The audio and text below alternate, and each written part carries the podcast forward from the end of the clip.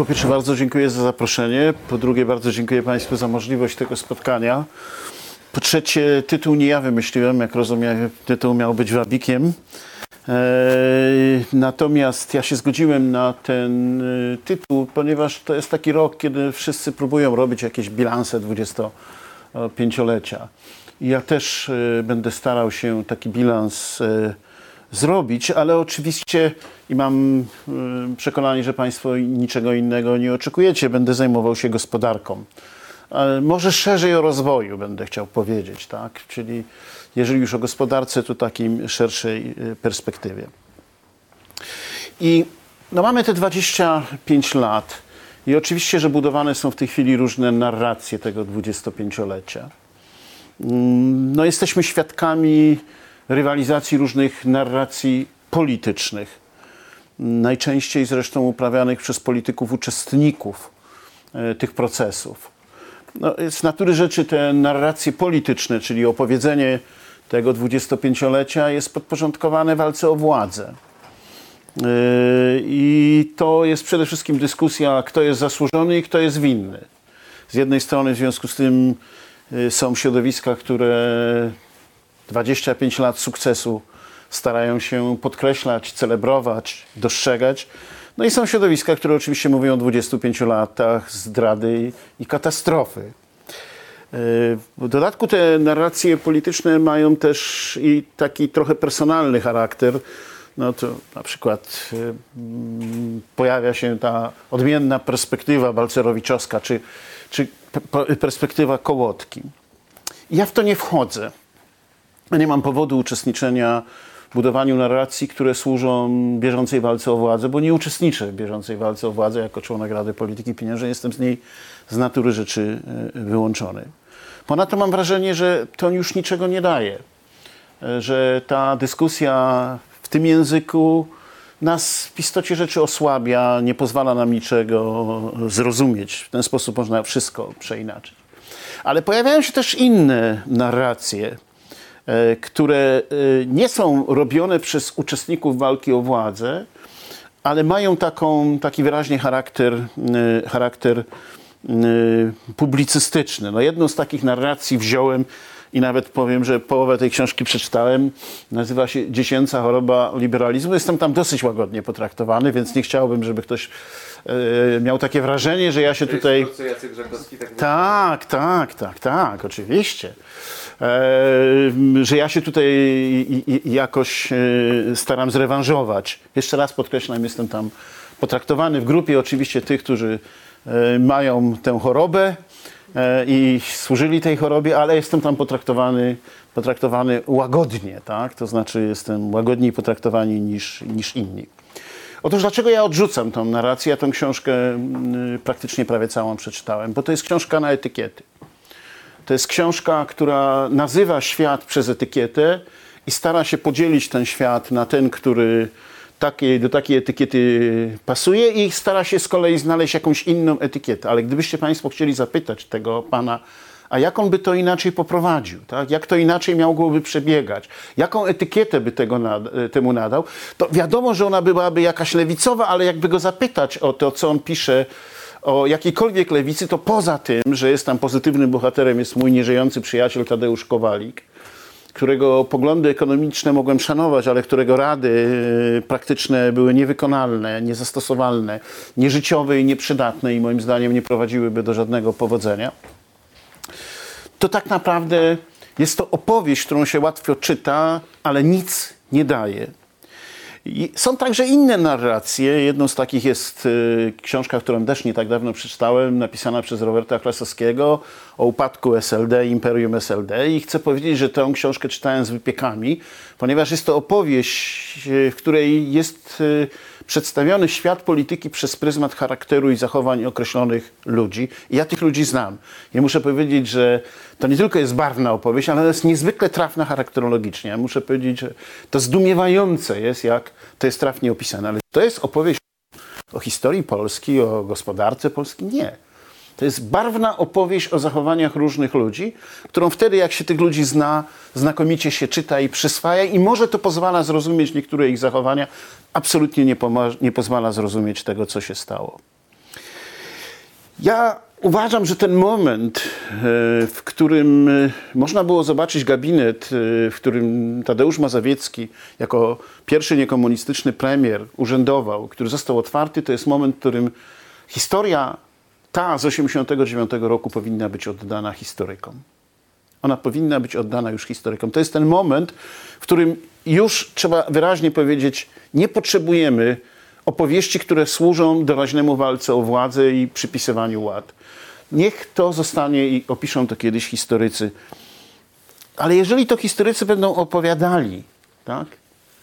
poważni historycy, tacy historycy gospodarczy, bo ja chcę powiedzieć o gospodarce, to na przykład jeżeli porównają na przestrzeni 1820 roku i roku obecnego, jak ma się produkt wytwarzany na głowę mieszkańca krajów, które wyszły z gospodarki komunistycznej w stosunku do najsilniejszych krajów europejskich, to ten schemat będzie mówił, że od 1822 roku one systematycznie traciły.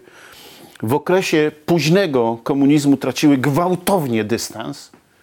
I pierwszym okresem od 1820, którym one skracają dystans, to jest ten okres po 1989 roku. I nie ma możliwości, żeby historia tego nie spostrzegła. Nie ma możliwości, chcę wyraźnie powiedzieć, tak? To jest po prostu na tyle, ile potrafimy dzisiaj powiedzieć o jakiejś prawdzie obiektywnej, odrywając się od szukania winnych i odpowiedzialności walcząc o władzę, co my dzisiaj możemy powiedzieć, co powie kiedyś historia o tym, o tym okresie. Natomiast ja uważam, że warto budować jeszcze jedną narrację. Narrację, którą ja nazywam strategiczno-ekspercką, która nie służy ta narracja przypisywaniu winni i odpowiedzialności, także zasług, która służy zrozumieniu, w jakim punkcie jesteśmy. Żeby zrozumieć, w jakim punkcie jesteśmy i móc ustalić, gdzie chcemy zmierzać, musimy jednak w jakiś sposób rozpoznać drogę, którą przeszliśmy. Musimy umieć się nad nią zastanowić, niezależnie od tego, kto co myślał w 1989 roku. Ja w 1989 roku byłem po drugiej stronie niż Frasyniuk. 20 parę lat później byłem po tej samej stronie. Ja nie mam z tym żadnego problemu i chcę wyraźnie powiedzieć, że nie wydaje mi się, bym radykalnie zmienił moją tożsamość jako człowieka. Oczywiście zmieniłem wiele ocen, zmieniłem wiele spojrzeń. Nauczyłem się. Świat się zmienił. Trudno, żeby w ogóle nie zmieniać poglądów. Ale ja nie poprawiałem swojego życiorysu. Ja go nie retuszowałem. Ja nie mam powodu się tego życiorysu w jakikolwiek sposób wyrzekać. I mogę powiedzieć, historia przyznała rację Frasyniukowi. Nie mnie, ja to potrafię powiedzieć. Nie mam z tym żadnego problemu. Co nie znaczy, że zgodzę się, by powiedzieć, że ja robiłem coś, co było złe, kryminalne czy nieaprobowalne. Ja starałem się to zmienić w sposób w tym sensie niesłuszny, bo się nie dało tego zmienić. Ja wierzyłem, że można tam ten system zmienić, ale to jest nieprawda. Nie dało się go zmienić. Za chwilę będę starał się to wykazać. Ta perspektywa strategiczno-ekspercka, którą chcę w skrócie, bo to nie może być wykład, to musi być rozmowa, inaczej ona nie ma sensu, zarysować, jest po prostu pewną propozycją do rozmowy o tym, jaką przeszliśmy drogę, w jakiej jesteśmy sytuacji i co z, z tego wynika dla dalszych działań, dla dalszych poszukiwań. Czyli jest to myślenie do przodu, myślenie o przyszłości, myślenie o tym, co należy teraz zrobić, a nie o tym, kto jest winien, a kto zasłużony. Zacznijmy jednak, żeby był ten rok 89 od zrozumienia tego momentu, w którym pojawia się zmiana systemowa.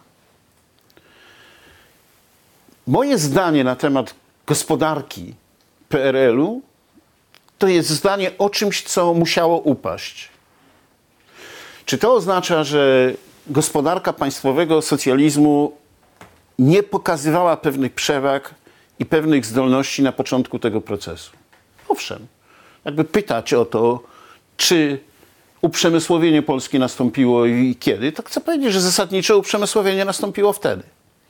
Tylko problem polega na tym, że jak się zacznie dłużej dyskutować o tamtej gospodarce, to wszystkie te elementy pozytywne, które ona mogła wnieść w zacofanym kraju, stosunkowo szybko przestały działać, a wszystkie elementy negatywne, które są cechą charakterystyczną tej gospodarki, się ujawniały z coraz większą mocą, aż doprowadziły do jej zapaści, do jej całkowitej niewydolności. Ta gospodarka po prostu najnormalniej w świecie upadła. Teraz dlaczego? Jak tę gospodarkę należy charakteryzować? Ją charakteryzują dwa sposoby jej opisywania. Z jednej strony, jak była zarządzana, i to jest system nakazowo-rozdzielczy. To jest system, który próbuje ustalać, co ma się produkować w określonym zakładzie pracy. Na przykład w tym barku, w Urzędzie Planowania, który był na placu Trzech Krzyży w Warszawie. Tak? A jednocześnie w jakiś sposób można wymusić takie zachowania? No po prostu dzieląc podstawowe dobra, w tym materiały i surowce. Ale rzecz polega na tym, że im bardziej ta gospodarka była scentralizowana w tym systemie, tym pojawiała się jej druga nieformalna strona, którą ekonomiści określają jako gospodarka uznaniowo-przetargowa. Jedna z moich prac tamtego okresu, to była moja praca habilitacyjna, nazywa się Branżowe grupy interesów w gospodarce socjalistycznej. Ja w tej pracy przeanalizowałem, a ta praca pochodzi z 1986 roku. Tak? Ja przeanalizowałem w tej pracy wszystkie plany pięcioletnie pod, od strony różnych strukturalnych założeń tych planów i porównałem je z wykonawstwem. Chcę powiedzieć, że poza okresem forsownej industrializacji lat 49-56, czyli planu sześcioletniego, żaden plan nie był wykonany. Każdy plan był wykonany zupełnie inaczej. To znaczy, jeżeli planista na przykład zakładał, że musimy zwiększać produkcję środków konsumpcji, bo zdawał sobie sprawę ze słabości gospodarki, w której dominuje produkcja środków produkcji, to w istocie rzeczy to nie następowało. Żadna z założonych zmian strukturalnych nie następowała w wyniku realizacji planu. Dokładnie następowało odtwarzanie w jeszcze gorszym kształcie tej samej struktury. Kiedy ta gospodarka dostawała ulgi? Tylko w okresie takim przełomowych jak 56 rok, jak 70 rok czy 80 rok, kiedy na moment udawało się rzeczywiście w tej gospodarce odwracać pewne tendencje, po czym ona wracała w swoje kolejny. W kolejny, w których produkcja środków produkcji górowała nad produkcją środków konsumpcji. Do modelu, w którym, aby wyprodukować określoną ilość energii elektrycznej, wydobywaliśmy coraz więcej węgla, aby wydobywać coraz więcej węgla, produkowaliśmy coraz więcej stali, a wyprodukować coraz więcej stali, produkowaliśmy więcej, coraz więcej energii, ale suma summarum ta gospodarka zjadała się. Była gospodarką ekstensywną. I to nie było nieszczęście, które wynikało z błędnych założeń planistów. Ci planiści na ogół starali się to zmienić. Oni tego nie potrafili, dlatego że w istocie rzeczy decydował ten układ polityczny i gospodarczy, odtwarzał zdolność i presję. Patrzymy na przykład na górnictwo węgla kamiennego, najsilniejszą branżę i analizujemy relacje między płacami górników i płacami wszystkich innych grup zawodowych przez cały ten okres one są jak dwa do jednego i się nie zmieniają.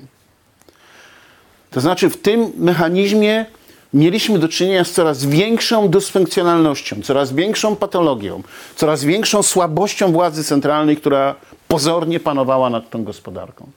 Ona się po prostu musiała zawalić. Ona się musiała zawalić. Oczywiście można sobie wyobrazić, że dałoby się jeszcze czerpać z innych zasobów zewnętrznych przez politykę imperialną i poprzez zasoby wewnętrzne, zewnętrzne utrzymywać ją jeszcze przez pewien czas. Ale tego się już dalej nie dało. Również dlatego, że upadła gospodarka sowiecka. Teraz, czy próbowano reformować tę gospodarkę? Tak, próbowano. Mogę przypomnieć, że to w Polsce pojawiały się idee, idee socjalizmu rynkowego już w 1956 roku. Mogę przypomnieć, że w Polsce pojawiały się też idee reformowania przez samorząd pracowniczy. Akurat do tej grupy ludzi, która widziała demokratyzację gospodarki, zmianę systemową przez samorząd pracowniczy należałem i bardzo wspierałem idee nawiązujące oczywiście do tych jugosłowiańskich tradycji. Ale nic z tego nie wyszło, to trzeba wyraźnie powiedzieć. Myśmy nigdy w tą drogą nie poszli. A te reformy, które próbowano robić w latach 70., drugiej połowie lat 70. i później po stanie wojennym, to były reformy, które szły w zupełnie w inną stronę. Zwyciężyła koncepcja wielkich organizacji gospodarczych, czyli budowania jeszcze silniejszych struktur monopolistycznych w tej gospodarce. a nie jej urynkowiania. To była dokładnie w odwrotną stronę. To, co robiono i w okresie premiera Messnera, to było wszystko ciągła próba nawracania do tego, że można metodami scentralizowanymi wymusić efektywność. I teraz spróbujmy podsumować doświadczenie tej gospodarki. Taką kluczowa praca, która to pokazuje, to jest praca Janosza Kornaja, takiego wybitnego węgierskiego ekonomisty, która się nazywa Gospodarka Niedoboru. Economics of Shortage. Wydana w Polsce, ale pod złym tytułem Niedobór w gospodarce, bo chciano pokazać, że to jest cecha, a nie istota tej gospodarki. Otóż Kornej dowodzi, że niedobór jest istotą gospodarki państwowego socjalizmu, że to jest istota tej gospodarki.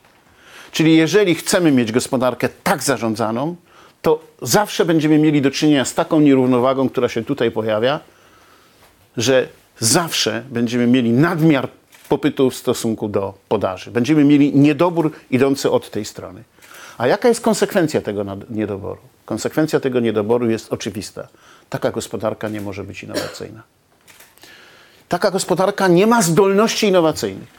Jeżeli zastanowimy się nad największymi wynalazkami tego okresu, w którym mamy do czynienia z gospodarką państwowego socjalizmu, teraz cytuję najnowszą pracę Janosza Kornaja, która po polsku jest wydana przez mój uniwersytet i będzie miała promocję w Warszawie 25 listopada, to on w dwóch esejach opisuje charakter gospodarki socjalistycznej i gospodarki kapitalistycznej, powiadając, gospodarka socjalistyczna jest skazana na ten typ niedoboru, na ten typ nierównowagi, którym jest niedobór.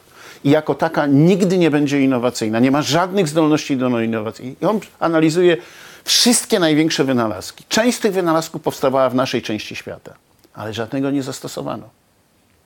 Żadnego z tych wynalazków nie skomercjalizowano, nie zastosowano.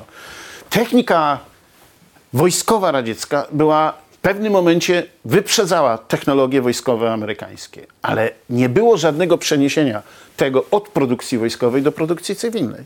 Nie było żadnego, bo nie było mechanizmu, który mógłby stymulować. I z tego punktu widzenia gospodarka kapitalistyczna jest, ma cechę inną charakterystyczną. Jest też gospodarką nierównowagi. Tyle tylko, że w inną, po innej stronie. To jest gospodarka, w której będziemy mieli stale odwróconą relację. Będziemy mieli nierównowagę w drugą stronę. Tak? Nie będzie problemem, jak wyprodukować, tylko problemem będzie, jak sprzedać. Tyle tylko, że w takiej gospodarce jej cechą jest dynamizm i innowacyjność. To nie znaczy, że taka gospodarka nie rodzi problemów, że w tej gospodarce nie ma różnego rodzaju napięć, nie ma także negatywnych konsekwencji. Tylko chodzi o to, że ta gospodarka ma zdolności do podtrzymywania się, ma zdolność do rozwoju, zdolność do dynamiki. Ona jest po prostu gospodarką, która się napędza. Jeżeli na to popatrzymy z tej strony, to oczywistą jest rzeczą, że to, co się stało w 1989 roku i co można nazwać szokiem transformacyjnym, oznaczało oczywiście, chcę wyraźnie powiedzieć, obniżenie aktywności gospodarczej. Tyle tylko, że powiedzenie, że ta transformacja do tego tu prowadziła, jest nieporozumieniem. Tam ta gospodarka nie mogła funkcjonować. I akurat w Polsce my możemy to dobitnie powiedzieć, bo chcę wyraźnie powiedzieć, stan wojenny był próbą ratowania tamtego systemu przez scentralizowanie władzy w jednym ręku. Po czterech latach ta władza okazała się całkowicie bezsilna. Jedyną jej możliwością było zwrócenie się w kierunku opozycji i próba tym razem już pod koniec okresu Rakowski-Wilczek jakiegoś jej reformowania. Z tym, że każde reformowanie tej gospodarki typu urynkowienie pokazywało w coraz większym stopniu jej nierównowagę. Pokazało jej dysfunkcjonalność. W istocie rzeczy jej nie naprawiało, ją osłabiało. Te, te gospodarki, które otrzymywały do końca, nie próbowały reformować, były dużo bardziej stabilne niż te gospodarki socjalistyczne, które próbowały tego rodzaju pozornych reform. W związku z tym, jak ktoś się pyta, czy nie mogliśmy pójść inną drogą, to ja się pytam, a jaką można było iść drogą, jeżeli się miało trzycyfrową inflację? Jaką można było iść inną drogą, jeżeli się nie miało rynku?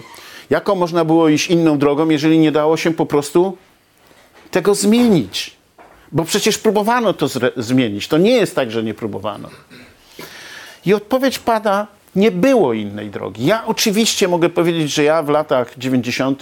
miałem krytyczny stosunek do planu Balcerowicza, pisałem o różnych alternatywnych koncepcjach i nie wycofuję się z tamtych moich przekonań ekonomicznych.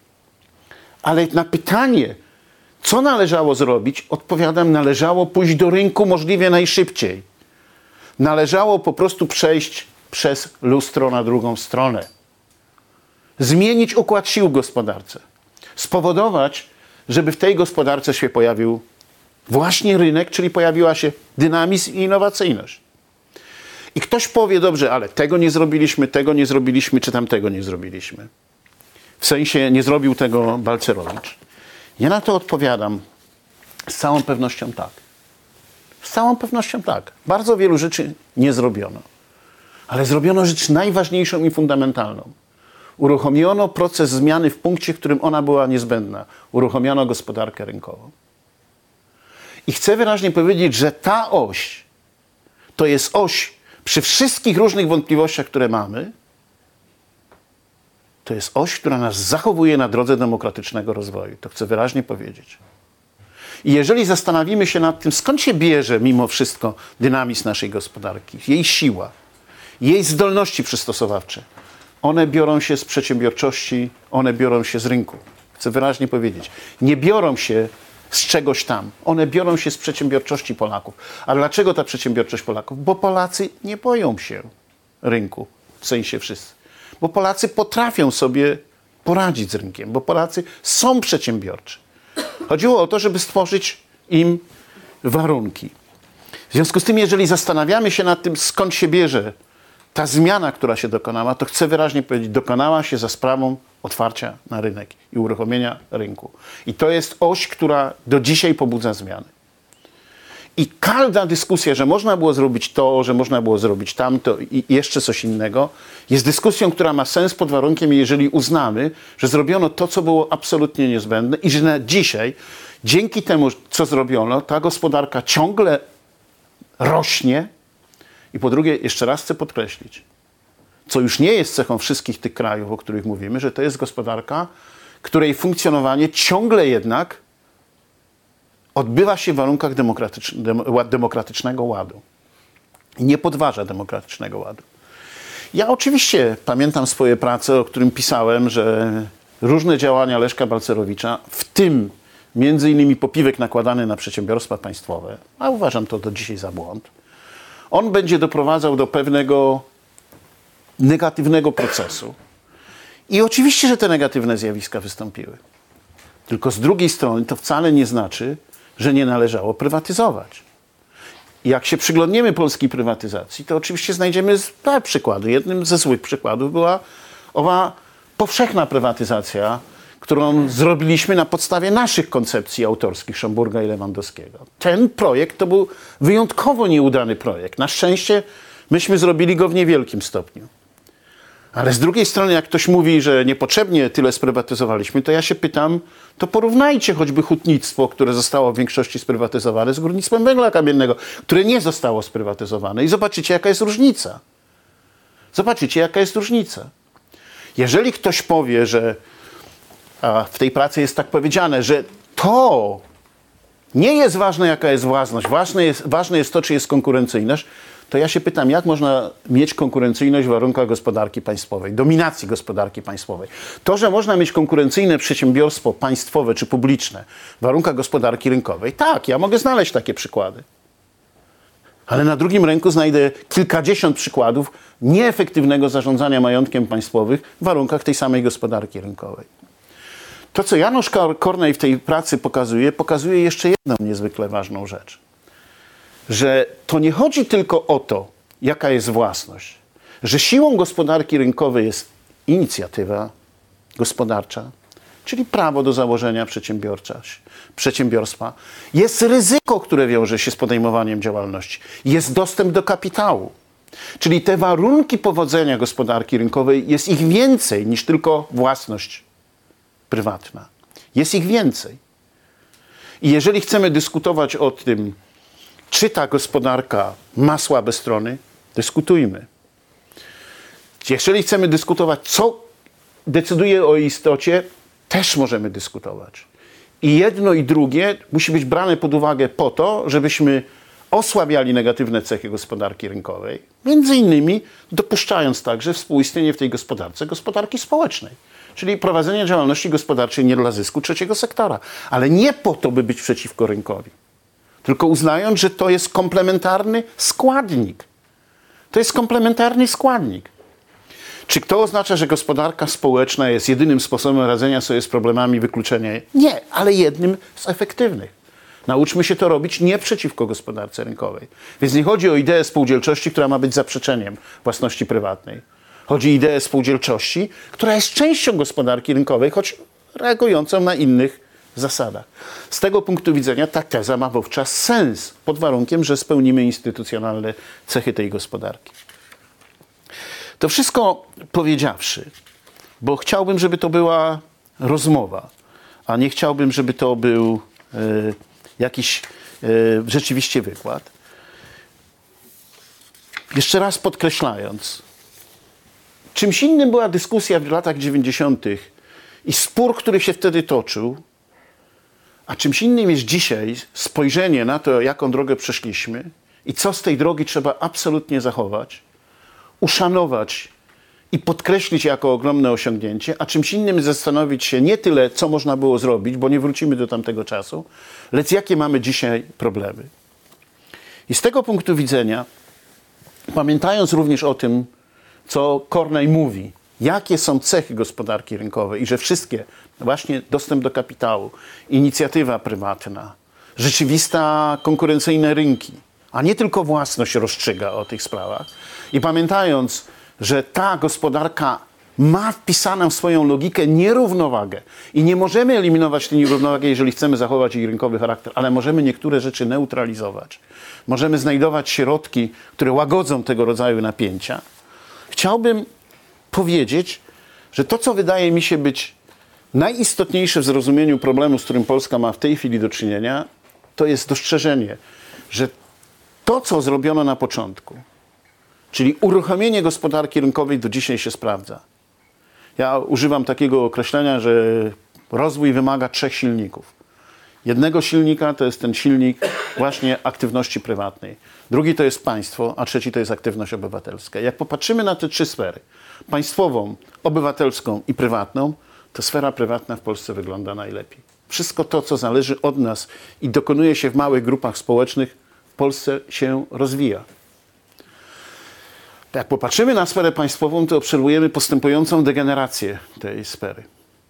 Także niezdolność pod wieloma względami państwa do wypełniania swoich różnych funkcji. Jak patrzymy na sferę aktywności obywatelskiej, to moim zdaniem to jest sfera, która nie jest wystarczająco ożywiona. I w Polsce z tego punktu widzenia jest nierównowaga. I jeżeli chcemy dzisiaj dyskutować, to nie tak jak pan Rafał Woś, który mówi, to wszystko jest dziecięca choroba liberalizmu, yy, odejdźmy od myślenia rynkowego, odejdźmy od myślenia o, o, o, o gospodarce rynkowej, zacznijmy myśleć o, o roli państwa, tylko zacznijmy patrzeć, co może robić państwo, nowoczesne państwo w warunkach gospodarki rynkowej, czego mu nie wolno robić, a co powinno umieć robić, a czego nie robi. I do jakiego stopnia aktywność obywatelska jest również niezbędna dla wykorzystania rozwoju. I jeżeli tak na to popatrzymy, to oczywiście ja chciałbym wyraźnie podkreślić, że nam brakowało różnego rodzaju rozwiązań. Na początku być może nawet nie było świadomości, że one są potrzebne. Tak? Ale nie ma sensu znęcać się nad Tadeuszem Syryjczykiem, i nad jego stwierdzeniem, że najlepszą polityką przemysłową jest brak polityki przemysłowej, tylko ważne jest, by zastanowić się, jaką politykę przemysłową potrzebuje Polska, zważywszy na to, że w Polsce nie nastąpiła, nie nastąpiła dezindustrializacja gospodarki w takiej skali, jakiej nastąpiła w wielu gospodarkach. I że Polska ciągle ma silne gałęzie przemysłu, które mogą być konkurencyjne i że potrzebujemy po prostu określonej polityki strukturalnej, która nie polega na tym, że państwo jest właścicielem lub państwo zarządza majątkiem, tylko potrafi wpływać pośrednimi narzędziami na konkurencyjność tych sektorów wytwórczych. Tak? Czyli odpowiedzmy na pytanie, jaką chcemy mieć nowoczesną politykę przemysłową i czy jesteśmy w stanie taką politykę poprowadzić i jakiego rodzaju nie tylko instrumentarium, ale jak, jakiego rodzaju rozwiązania instytucjonalne potrzebujemy dla prowadzenia tej polityki. Więc jeżeli ja z jakąś grupą osób popełniłem raport pod tytułem Jak awansować konkurencyjna Polska, jak awansować w Światowej Lidze Gospodarczej, to tam jest opisane ta koncepcja nowej polityki przemysłowej, która jest odesłana do polskiego kontekstu, do polskich warunków. I to jest dla mnie ważne, by zastanowić się nad tym, jak to możemy zrobić. Jeżeli my dzisiaj na przykład uważamy w coraz większym stopniu, że w Polsce zbyt nisko opłacana jest wydajność pracy, że mamy taką sytuację, którą my opisujemy jako pułapka średniego dochodu, która ta pułapka średniego dochodu z punktu widzenia statystycznego polega na tym, że jak się weźmie wszystkie kraje, które były na średnim poziomie rozwoju w sensie produktu krajowego na głowę mieszkańca w latach, w roku 1960, to po 50 latach z tych stu kilkudziesięciu krajów tylko kilkanaście osiągnęły poziom najwyżej rozwiniętych, czyli przeskoczyły do pierwszej ligi. To nie chodzi tylko o to, by powiedzieć, że takie zjawisko miało miejsce. Na stu kilkudziesięciu pretendentów udało się kilkunastu. I nie tylko zastanowić się nad tym, dlaczego im się udało, a innym nie, lecz zastanowić się, jaki jest dzisiaj model konkurencyjności polskiej gospodarki, a chcę wyraźnie powiedzieć, że model konkurencyjności polskiej gospodarki to jest model zbudowany na taniej pracy, czyli na niskim opłacaniu wzrostu wydajności pracy. A taki model będzie nas utrzymywał w tej pozycji konkurencyjnej, w jakiej jesteśmy i nie potrafimy się z niej wyrwać, bo po to, żeby mieć inny model, czyli bardziej oparty o innowacyjność, bardziej o zaawansowane techno, te, technologiczne, my będziemy musieli lepiej opłacać wzrost wydajności pracy, bo wtedy będziemy mieli wyższy kapitał ludzki, bo wtedy te firmy będą zdolne do konkurowania. To znaczy, że musimy relacje pomiędzy dynamiką produktywności i wydajności pracy, a wzrostem płac zmienić. I nie chodzi o to, żeby podnosić płace mechanicznie. Chcę wyraźnie powiedzieć, nie o to chodzi w tej intencji. Chodzi o to, by zrozumieć, że jeżeli jest tak, jak jest, że udział wynagrodzeń w produkcie krajowym brutto systematycznie w Polsce maleje, to to jest problem. My dzisiaj należymy do grupy krajów, których udział wynagrodzeń w produkcie krajowym brutto jest niższy niż u innych. To jest świadectwem tego, że konkurujemy w kategorii niskie, tanie, niskie koszty, tania praca. I w tej kategorii jesteśmy dobrzy, tylko że ta kategoria nie pozwoli nam skrócić dystansu, nie pozwoli wyjść z tego poziomu średniego dochodu. Dojdziemy do pewnego sufitu. Ten sufit to jest mniej więcej 2 trzecie produktu krajowego brutto na głowę mieszkańca. O ten sufit obijało się bardzo wiele państw. My się powoli będziemy o ten sufit obijać. Jeżeli chcemy zmienić model naszego konkurowania, to nie dlatego, że polecimy, że państwo tutaj wejdzie do gospodarki, tylko dlatego, że zmienimy i mentalność, i sposób postępowania. Także zaczniemy rozsądny sposób uprawiać inaczej rozumianą politykę dochodową. Z tego punktu widzenia, na przykład, jeżeli dyskutujemy o rynku pracy, to powiedzmy sobie, polski rynek pracy, ze względu właśnie na te tak zwane umowy śmieciowe, ja nie używam tego określenia, tylko umowy oparte o kodeks cywilny, a nie o kodeks pracy, jest bardzo elastyczny. Elastyczny rynek pracy pozwala zachować relatywnie dużo miejsc pracy ale jednocześnie obniżać wynagrodzenia w sytuacji dekoniunktury. To oznacza, że nasze przedsiębiorstwa są ubezpieczone na, na okoliczność pogorszenia warunków gospodarowania. Ale jeżeli popatrzymy na dłuższy okres czasu i na strukturalne cechy naszej gospodarki, to wtedy zaczynamy dostrzegać, że one jednocześnie są w pułapce niskiej innowacyjności. One są w pułapce niskiej, tanio opłaconej pracy. I to nie chodzi o to, żeby wyłącznie apelować ale także, żeby to uzmysławiać i wprowadzić takie mechanizmy działania, które po stronie państwa to także wymaga odbudowania dialogu społecznego, chcę wyraźnie powiedzieć. Tak? To także wymaga zmiany modelu dialogu społecznego. Ja nie chcę wchodzić w szczegóły, ale oczywiście w każdej z tych spraw albo napisałem, albo zaproponowałem określone rozwiązania. Jeżeli się na to tak popatrzy, to widać wyraźnie, że dzisiaj mamy dwa istotne problemy do rozwiązania. Z jednej strony, jak awansować w światowej lidze gospodarczej, czyli jak budować konkurencyjność polskiej gospodarki w oparciu o innowacyjność, zmieniać model konkurencyjności, co jest po prostu procesem, co nie może nastąpić z dnia na dzień, nikt tego nie zadekretuje, co wymaga także zmian dotyczących rynku pracy, co wymaga nowej polityki przemysłowej, co wymaga także polityki dochodowej, co wymaga reorientacji polityki z myślenia koniunkturalnego w kierunku strukturalnego, a więc także i wydłużania perspektywy i działań w znacznie dłuższym horyzoncie. A z drugiej strony ten nasz problem polega na tym, żeby do tego silnika, który ciągle, ciągle nas ciągnie, czyli do tego, czy tego silnika sfery prywatnej, także zaprząc dwa inne silniki. Państwo, które jest w stanie przyjmować obowiązki i zadania, które jest w stanie wypełnić i które służą konkurencyjności innowacyjności gospodarki i rozsądne pobudzanie aktywności obywatelskiej przez także narzędzia, których my nigdy nie stosujemy. Ja się zajmuję trochę problematyką kultury. Jakbyśmy się zastanowili nad tym, jak wygląda w Polsce polityka kulturalna, to polityka kulturalna to jest polityka zarządzania instytucjami kultury, a nie polityka ożywiania żywej kultury, która jest elementem w istocie rzeczy polityki rozwojowej. Bo polityka, ta, o której mówimy, wymaga kreatywności, wymaga kompetencji kulturowych, wymaga zdolności między innymi do komunikowania się, wymaga między innymi zaufania, które bierze się z odpowiednich relacji międzyludzkich, ze współdziałania i komunikacji.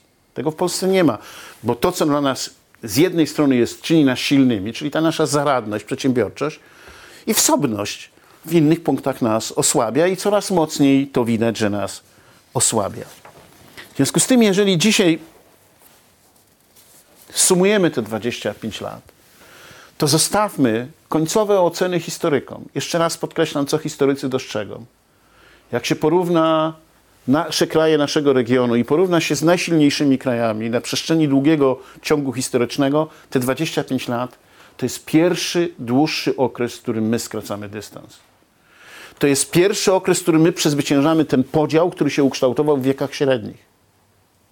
A nawet jak mieliśmy możliwość włączenia się do krwiobiegu europejskiego, tośmy zmarnowali w naszym złotym wieku tę możliwość. Zmarnowaliśmy ją. Tak? I to też dla nas powinna być lekcja. Natomiast z drugiej strony to nie powinno, czyli uznanie tego, że stworzyliśmy dzisiaj bardzo solidną bazę dla naszego rozwoju, nie powinno nas skłaniać do przekonania, że nie ma problemów. Tylko to są inne problemy niż też w 1989 roku, chcę wyraźnie powiedzieć. I to są problemy dużo łatwiej rozwiązywalne. Mało tego, to są problemy, które łatwiej nam rozwiązać własnymi zasobami. Jesteśmy mimo wszystko mniej uzależnieni od czynników zewnętrznych, y, zewnętrznych niż teraz. Najlepszy dowód, że na wschodzie i na zachodzie dzieje się źle w gospodarce, a w polskiej gospodarce dzieje się całkiem nieźle. Ja nie chcę powiedzieć, że nie ma problemów. Ale sytuacja polskiej gospodarki to jest sytuacja, w której my się zastanawiamy, co zrobić, żeby nie zejść z dynamiką wzrostu gospodarczego poniżej 3%. Tak? To jest nasz problem. Podczas gdy inni mają zastanawianie się nad tym, co zrobić, żeby znowuż nie spadać w dół. Tak? My zastanawiamy się, co zrobić, żeby w okresie dekoniunktury w Niemczech nie utracić tego, tej aktywności zawodowej, którą mamy. Ale nie jesteśmy w sytuacji, kiedy mamy 25% bezrobocie. Ale z drugiej strony też trzeba sobie zdać sprawę, że jednocześnie w ciągu tych 25 lat pojawiło się mnóstwo różnego rodzaju problemów. Popatrzmy na to, jak wygląda stan szkolnictwa wyższego. I zobaczymy, że może się okazać, że dalsze to zasilanie, które było, już się nie powiedzie, że niektóre przewagi zostały nam odebrane z powodów także demograficznych, a niektórych przewag utraciliśmy, bo nie potrafiliśmy tego zagospodarować. Nie potrafiliśmy tego wykorzystać. Właśnie nie potrafiliśmy wykorzystać, bo rynek nie jest odpowiedzią na wszystkie problemy, chcę wyraźnie powiedzieć. Bez rynku nie bylibyśmy w tym miejscu, w którym jesteśmy. To od tego zacząłem. Bez Walcerowicza nie bylibyśmy, Tadeusza Mazowieckiego, Balcerowicza nie bylibyśmy w tym miejscu. Ale z drugiej strony to nie znaczy, że rynek jest odpowiedzią na wszystkie problemy rozwojowe. Część tych odpowiedzi jest po stronie tych sfer, o których niewystarczająco kompetentnie dotychczas mówiliśmy. O państwie, o aktywności obywatelskiej, o kulturze, o bardzo wielu istotnych dziedzinach życia, o których trzeba w tej chwili w sposób otwarty rozmawiać. Nie dlatego, żeby potrzebni byli nowi Balcerowicze i nowe wielkie rewolucje, tylko żebyśmy po prostu zdali sobie sprawę, że to od nas dzisiaj w dużym stopniu zależy, czy ten potencjał, który został stworzony za sprawą gospodarki rynkowej, potrafimy efektywniej zagospodarować. Więc z tego punktu widzenia odrzucam, od tego zacząłem, odrzucam tę tę dyskusję o 25 latach, które sprowadza się do piętnowania i do wypinania do orderów. Odrzucam tę dyskusję, które polegają na szukaniu winnych i odpowiedzialności, a warto toczyć dyskusję o tym, co nam się udało, a w których miejscach nie do końca wszystko zrobiliśmy, po to, by zastanowić się, co naprawdę jesteśmy w stanie zrobić w świecie, w którym każdy musi znaleźć odpowiedź na siebie. Otoczenie zewnętrzne może nam pomóc. Budujmy sprzyjające otoczenie zewnętrzne, ale odpowiedzi muszą przyjść od nas, bo inaczej tę szansę, którą kiedyś w Złotym Wieku e, pierwszej Rzeczpospolitej mieliśmy, zmarnowaliśmy, bo nie potrafiliśmy tamtego zagospodarować i wierzę, że tym razem nam się to uda. Więc tyle się stało w roku 89. Dziękuję.